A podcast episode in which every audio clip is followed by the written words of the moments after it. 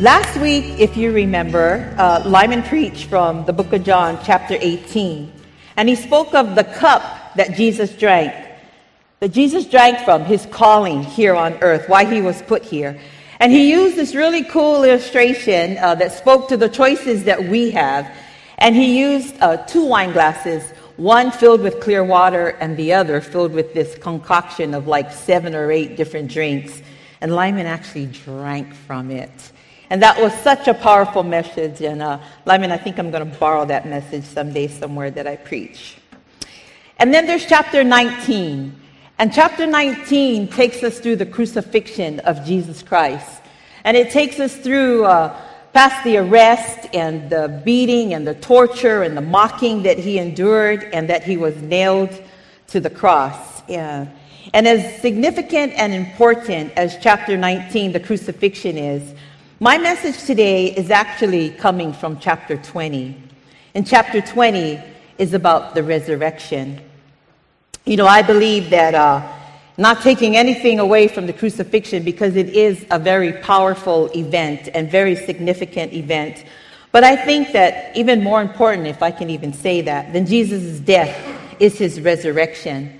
Because if Jesus died on the cross and he stayed dead, there would be no hope for us for us Christians. And that's why I love the story of the empty tomb. Uh, if you would uh, just bow our heads today so we can open in prayer. Father, I thank you so much for this opportunity, Father, to bring forth your message, Lord. And I just ask that you would use me, Father God, that you would speak through me. Holy Spirit, have your way. Father, help us to know the power of the resurrection, that because Jesus lives, that we can face tomorrow and everything that it brings, that we can do all that you have called us to do and to do it well. Amen. All right. And so, chapter 20, I just want to summarize for you verses 1 through 18. And actually, that song that Kenny wrote is it. And uh, chapter 20 in the book of John opens up with Mary. And Mary, it's early uh, Sunday morning, and Mary is going to the tomb. She wants to see Jesus, the, the body of Jesus. And she gets to the tomb and she realizes that the stone has been rolled away and that the body of Jesus is gone. And she's upset by this. And so she runs back and she tells Simon Peter, and the Bible says the other disciple, what she saw or didn't see, that Jesus' body was gone. And then the three of them take off running again back to the tomb. And they get there and they see indeed that Jesus' body is gone. And Peter and the other disciple that the Bible talks about doesn't know what to make of this. See, they don't understand the resurrection yet. And so they head back to where they came from. But Mary is still there. She's still at the tomb. And she's still upset, very upset, that Jesus' body is gone. And she's crying. And she looks in there and she sees the two angels, and they ask her, Woman, why are you crying? Who are you looking for? And she says, I'm looking for my Lord. And Mary notices a man standing outside, and she doesn't realize yet that it's Jesus. And she's crying, and she thinks it's the gardener. And she says, Have you seen my Lord? Have you taken his body? Tell me where so that I can go and get him. And Jesus says, Mary. And local style, it would be, Mary, hello, it's me, Jesus. But he doesn't say that. He's very compassionate and he says, Mary. And she looks at him and she realizes that it's Jesus. And she wants to run up and hug him. But Jesus says, Do not touch me, for I have not yet ascended to my Father but go and tell my brothers what you have seen. And so Mary does that. And that's where I want to pick it up in John chapter 20, verse 19 through 29, which says, On the evening of that first day of the week, when the disciples were together, with the doors locked for fear of the Jewish leaders, Jesus came and stood among them and said, Peace be with you. After he said this, he showed them his hands and his side. The disciples were overjoyed when they saw the Lord. Again, Jesus said, Peace be with you. As the Father has sent me, I am sending you. And with that, he breathed on them and said, receive the Holy Spirit. If you forgive anyone's sins, their sins are forgiven. If you do not forgive them, they are not forgiven. 24 says, Now Thomas, one of the twelve, was not with the disciples when Jesus came. So the other disciples told him, We have seen the Lord. But he said to them, Unless I see the nail marks in his hands, and put my finger where the nails were, and put my hand into his side, I will not believe. A week later, his disciples were in the house again, and Thomas was with them. Though the doors were locked, Jesus came and stood among them and said, Peace be with you. Then he said to Thomas, Put your finger here, see my hands, reach out your hands and put it into my side. Stop doubting and believe. Thomas said to him, My Lord and my God. Then Jesus told him, Because you have seen me, you have believed. Blessed are those who have not seen and yet have believed. Amen. So let's break it down and take a look back at verse 19, where Jesus appears to his disciples. On the evening of that first day of the week, when the disciples were together, with the doors locked for fear of the Jewish leaders, Jesus came and stood among them and said, Peace be with you. That's interesting. The disciples are now meeting behind locked doors. They are now full of fear. Where it was once popular to be with Jesus and to be out and about, to see and be seen with Jesus, the Jesus who performed miracles, the Jesus who fed the thousands with a few fish and a few loaves of bread, the Jesus who caused the blind to see, the Jesus who caused the lame to walk, the Jesus who even raised the dead, for goodness sakes. See, the disciples thought that Jesus was going to establish his kingdom here on earth and that they would be his cabinet, so to speak. They were arguing back in a former message. I told you about how they were arguing about who amongst them would be the greatest next to Jesus. But now their Jesus was dead. And now they meet behind closed, locked doors, fearful that they would be next. Next to be arrested, next to be beaten, next to be tortured, mocked, crucified. In fact, when that happened to Jesus, the disciples all deserted him, all except for John. You see, to walk with Jesus and to preach the gospel is no easy mission. Verse 20 After he said this, he showed them his hands and side. The disciples were overjoyed when they saw the Lord. Again, Jesus said, Peace be with you. As the Father has sent me, I am sending you. And with that, he breathed on them and said, Receive the Holy Spirit. If you forgive anyone's sins, their sins are forgiven. If you do not forgive them, they are not forgiven. The disciples were initially devastated at the news of Jesus' death, but now to know that he has risen from the dead, they are overjoyed to see that Jesus is alive. You know, that might have freaked me out. I mean, imagine that, right? The way the disciples are meeting behind closed doors. If you would imagine that today, that we are all here, that we're here in this room meeting, having church, that we lock these doors, that we close all the windows just like it is right now, and that maybe we even barricade the doors because we are afraid. We're afraid of what's out there. We're afraid to be attacked for our faith in Christ, for our Christian beliefs. We're afraid of what those outside might do to us. And actually, that's not so far fetched in today's world.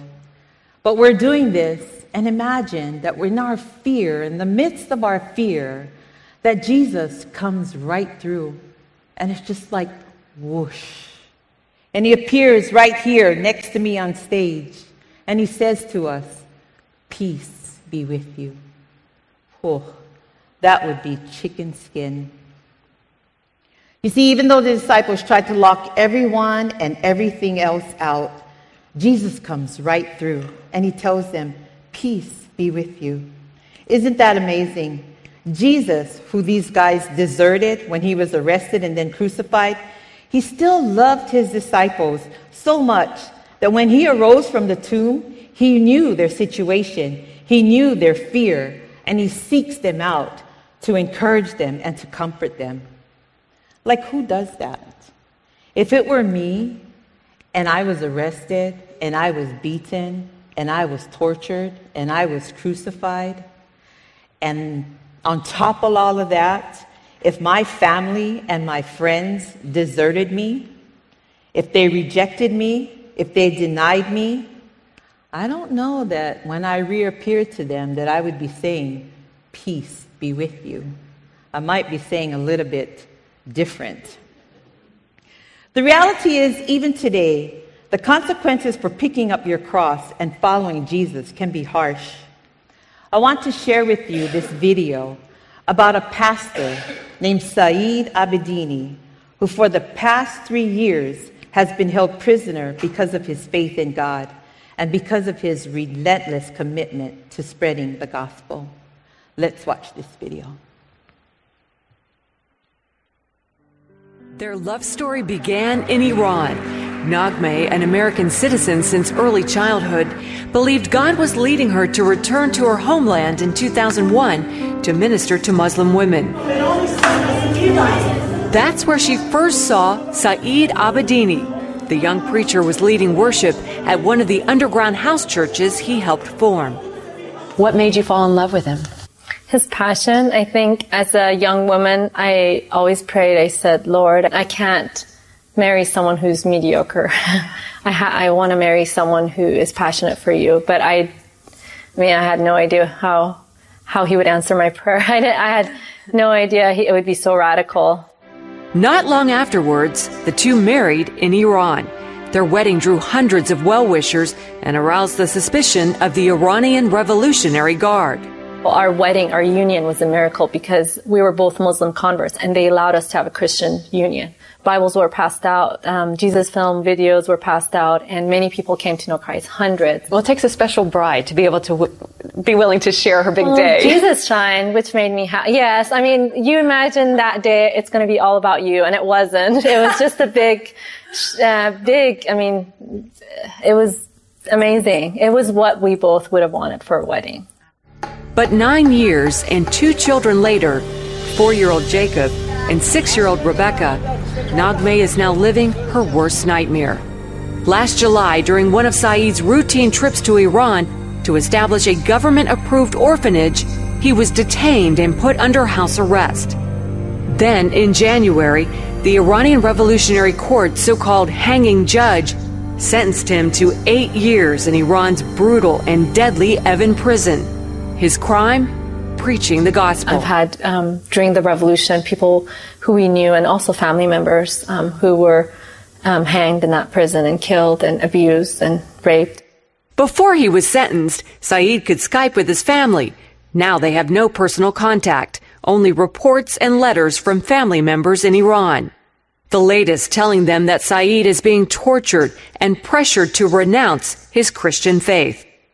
I said to myself, they don't know who they're dealing with.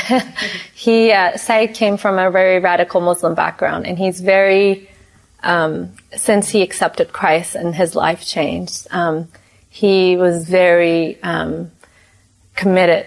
Doesn't matter what beatings he goes through. It doesn't matter if they say we're going to kill you. As, as a wife, what's been the hardest part of all of this for you? The Lord has given me grace to go to His presence and just get my comfort. And, and uh, but as a mom, every, it's just every time is this it's like a stab in my heart when I see them struggling and I can't do anything about it. My son is very I, his character has changed 100 percent since um, the arrest. He won't talk as much. He's very reserved. And then my daughter, she just cries a lot. What does this say? Because I miss you, Daddy. And these are your tears? Yeah. Naghmeh admits at first she sank into despair. I was in the edge of extreme depression and anxiety and worry. And I could see that where I was almost being broken, like just I would have had to check myself in. But the Lord didn't let me break. I clung to him and I cried out to him. I said, Lord, in Philippians, you promise you will give peace beyond understanding. And he gave me, he gave me that peace. And so the scripture is true. I just want people to know that um, if they cling to Him and believe in His Scripture and just don't let Him go, like hold on tight, He's going to get you through whatever it is.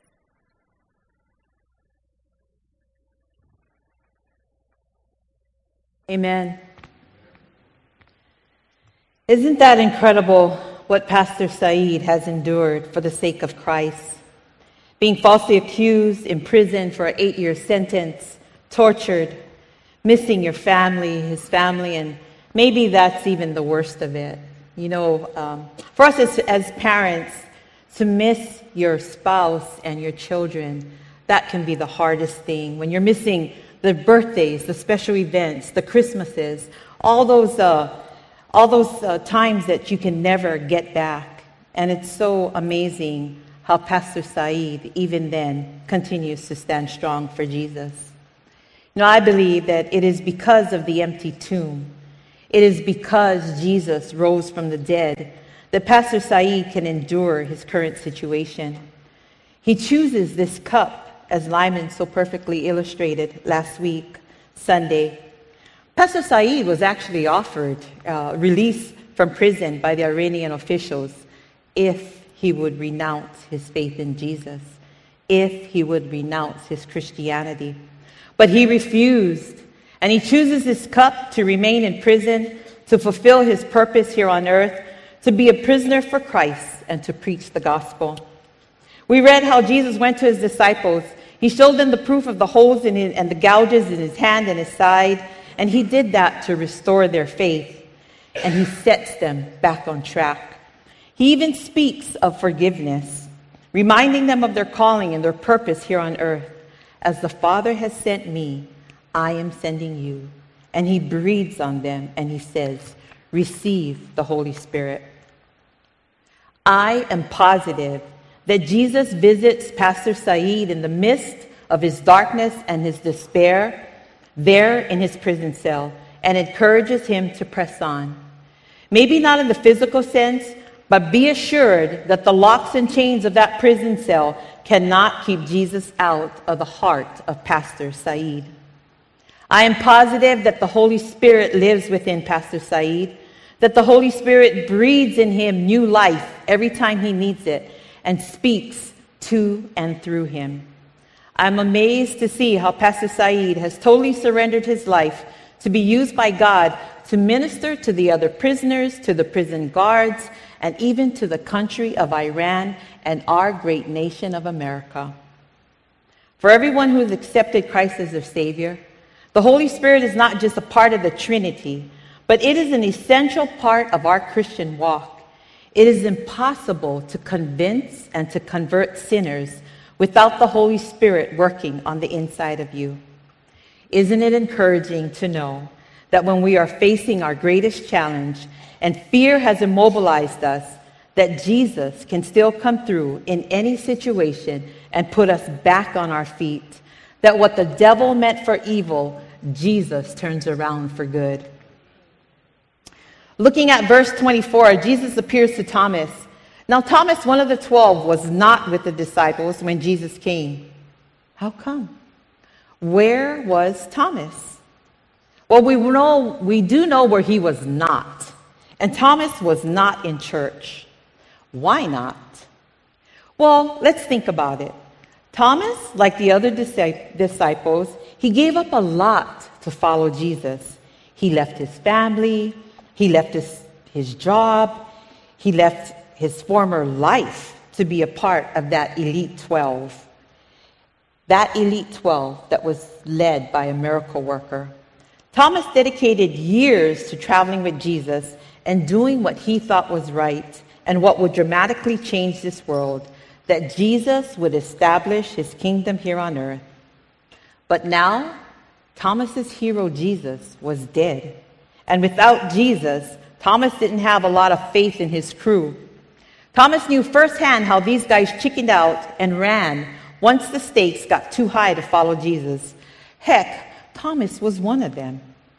But after Jesus appeared to the other disciples, they sought Thomas out. In 25 it says, So the other disciples told him, We have seen the Lord.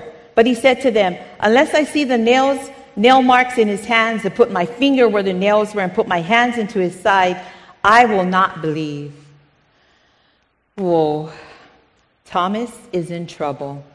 His faith barometer has just gone south big time.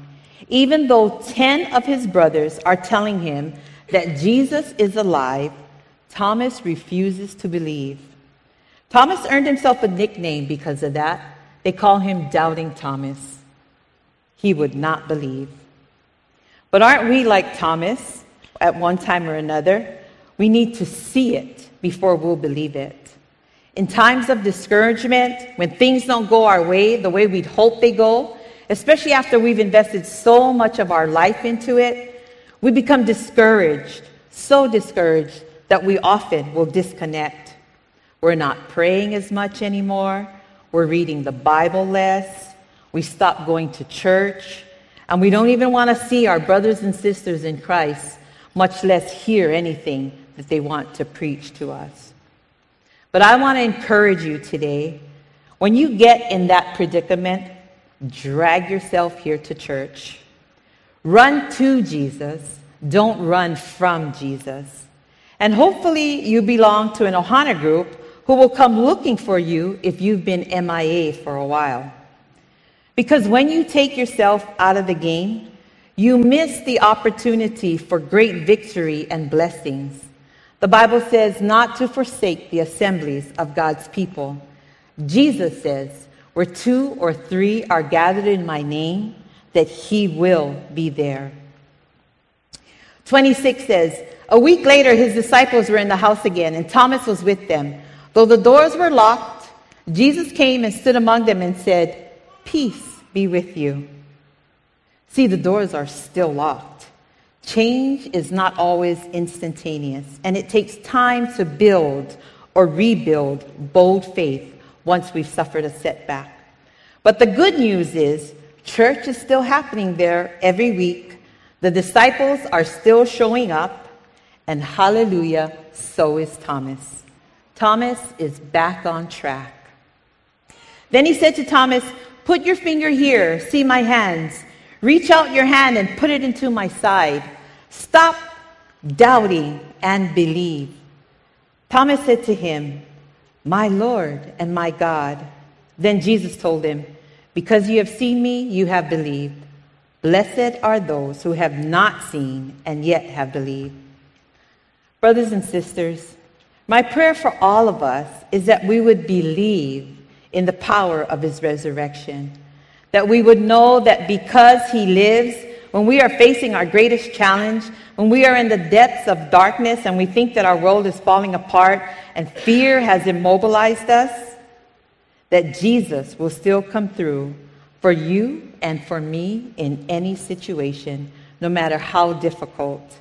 When we've disconnected ourselves and we fall deep into darkness, Jesus has the power to turn the light back on all we have to do is reconnect. You know, I wish I had the time to tell you the many, many, many situations I've been in when I thought all was lost and fear had just immobilized me. Yet, Jesus just whoosh came right in and broke those chains. But what the devil meant for evil, Jesus truly turned it around for good. So, in closing, with this being the um, July 4th weekend, I want to read to you a part of Pastor Saeed Abedini's letter requesting prayer for this great nation of America. Pastor Saeed Abedini writes, Greetings in the name of our Lord and Savior Jesus Christ. I have been made aware that the National Day of Prayer, May 7, 2015, falls on my birthday this year. As an American, as a prisoner for Christ, I have spent many hours praying and crying out to God for revival of this great nation. We all hope for the success of our nation and for America to be blessed, but without revival, there can be no true success or blessing. As Ezra cried out to God in repentance and the Israelites joined him in weeping bitterly and turning from their sin, I would ask you to join me in repenting and praying for revival. Me from the inside of these prison walls, and you on the outside. I think that this is the least that we can do for and with Pastor Saeed Abedini.